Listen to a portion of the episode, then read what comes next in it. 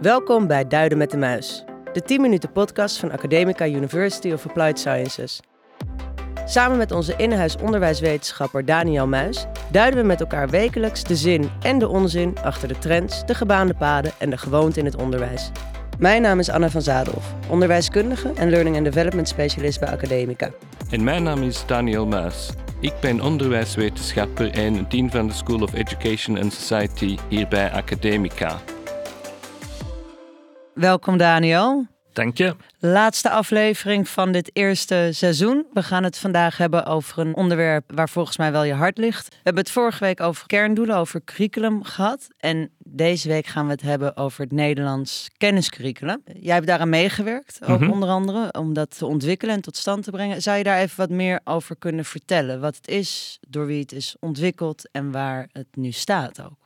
Zeker. Dus in onze vorige aflevering hebben we het al wat gehad over curriculum. En we hebben daar onder andere gesproken over de frustraties rond curriculum nu en de kerndoelen.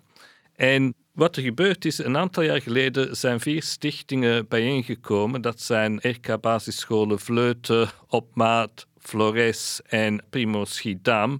En die hebben de beslissing genomen dat ze het zelf beter zouden kunnen doen. Dat ze een ambitieuzer en meer uitgewerkt curriculum zouden kunnen schrijven. Daar zijn ze bij ons bij Academica voor gaan aankloppen en wij hebben samen met hen dan het Nederlands kenniscurriculum opgestart. En wanneer zijn jullie daarmee begonnen? We zitten nu in ons derde jaar. Dus jullie zijn drie jaar geleden begonnen met elkaar. Ja, met een groep mensen en gezegd: wat willen we nou? Dat leerlingen aan het einde van groep 8 kennen en kunnen. ja. het Nederlands kenniscurriculum is ontworpen volgens een aantal principes. Het eerste principe is dat je start met ambitieuze doelen, je die heel duidelijk beschrijft en je dan via backwards design eigenlijk door de groepen heen de leerlijnen doortrekt. Dus in het Nederlands kenniscurriculum zitten doorlopende leerlijnen van groep 1 tot en met groep 8. En die zijn we nu al aan het piloten, dus we hebben al informatie terug van de scholen over hoe het in de praktijk werkt. Krijgt het daar ook zijn naam kenniscurriculum van? Dat het hele tijd wordt opgebouwd, die kennis? Gedeeltelijk, maar ook omdat we het belang van kennis willen benadrukken.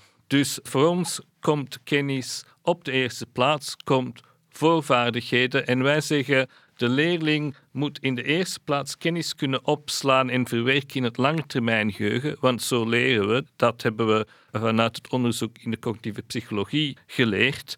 En daarom staat kennis ook wel heel centraal in wat we doen. Jullie werken ook erg thematisch, dat noemde je ook net Ja. al. Kan je daar iets meer over vertellen? En waarom thematisch en hoe komt dat dan terug? Oké, dus wat we doen is we integreren kennis uit bijvoorbeeld aardrijkskunde en geschiedenis binnen bepaalde thema's die aansluiten bij de leefwereld van het kind. Ik heb hier bijvoorbeeld het thema werk aan de winkel voor groepen 1 en 2 en daar spreken we over dingen als werken, geld, kopen, verkopen, reclame, media. Dus daar komen eigenlijk een heleboel verschillende vakken in terug. Maar op die manier zorgen we er zoveel mogelijk voor dat er ook transfer gebeurt. Dus dat de kennis ook wordt toegepast. We hebben het hier over gehad dat hoe meer kennis je hebt en hoe beter je het kan plaatsen, hoe meer je onthoudt en naar het lange termijn geheugen krijgt. Zeker. Want al die thema's komen ook ieder jaar weer terug. Ja. Toch? Zodat je weer inderdaad voortbouwt op wat je het jaar daarvoor hebt geleerd. Ja, er zit een heel uitdrukkelijke opbouw in. Dus je bouwt voor op het vorige jaar, maar je bouwt ook specifiek binnen het jaar op op de vorige week en dergelijke meer. Dus die opbouw die is heel goed doordacht door de groep leraren vooral die dat ontwikkeld hebben. Jullie zijn begonnen bij echt goed omschrijven wat moet een leerling nou kennen en kunnen in eindgroep 8. Hoe zien die doelen eruit van dat kenniscurriculum? Hoe hebben jullie die ontwikkeld? Oké, dus wij hebben twee soorten doelen: onze kennisdoelen en dan ook onze toepassingsdoelen. En ik kan je daar weer een aantal voorbeelden van geven vanuit het thema werk aan de winkel. En even duidelijk maken, dit is groep 1-2.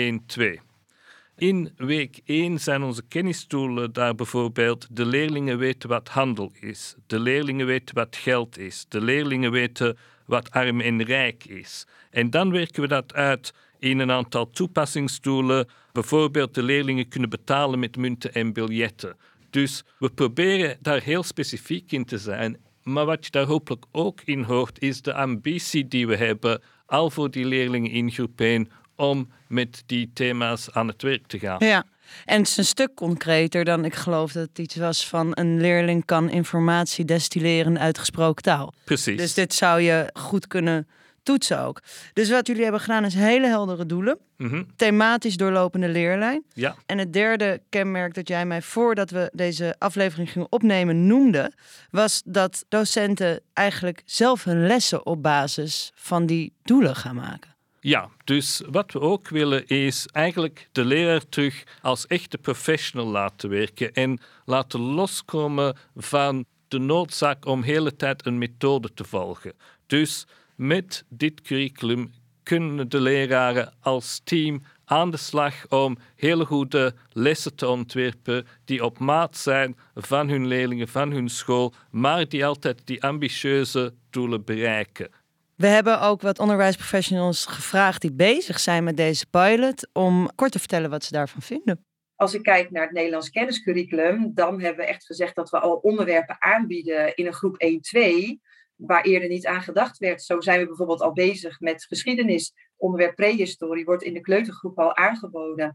Nou, terwijl geschiedenis, hè, wereldoriëntatie eigenlijk iets is ja, wat op veel scholen in groep 5 pas aan bod gaat komen. Dus we hebben heel veel al naar voren gehaald. Vanuit kennis zelf je lessen maken. En ik heb gemerkt hoeveel enthousiasme dat oplevert. Echt naast hersenbreken, hè, van hoe doen we het, ook heel veel enthousiasme.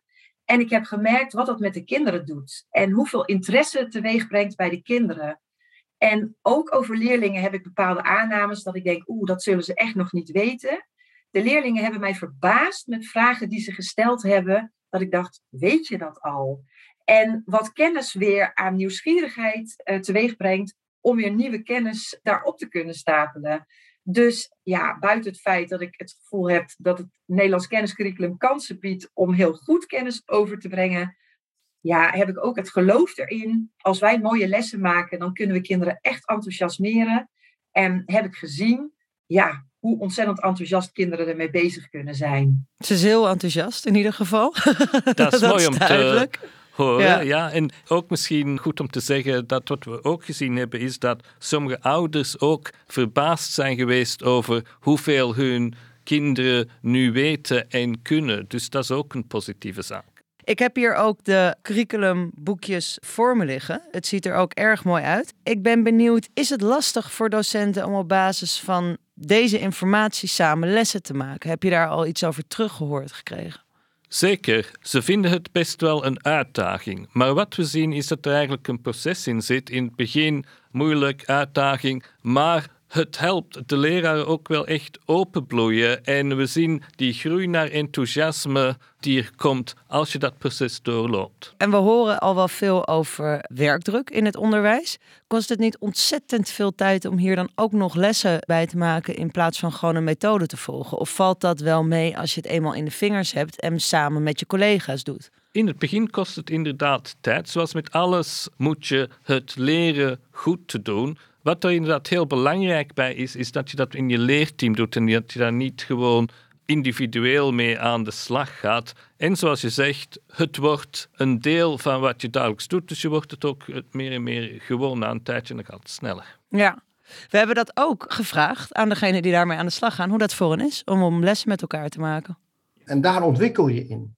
Het vraagt dus van leraren om los te durven laten. Het vraagt van leraren om goed te kijken naar, ja, naar de klas, uh, naar het publiek. En daar je lessen in gezamenlijkheid met je leerteam op toe te spitsen. Dus betere lessen, uh, leraren die, die echt aan het stuur staan, leraren die regie hebben over hun vak.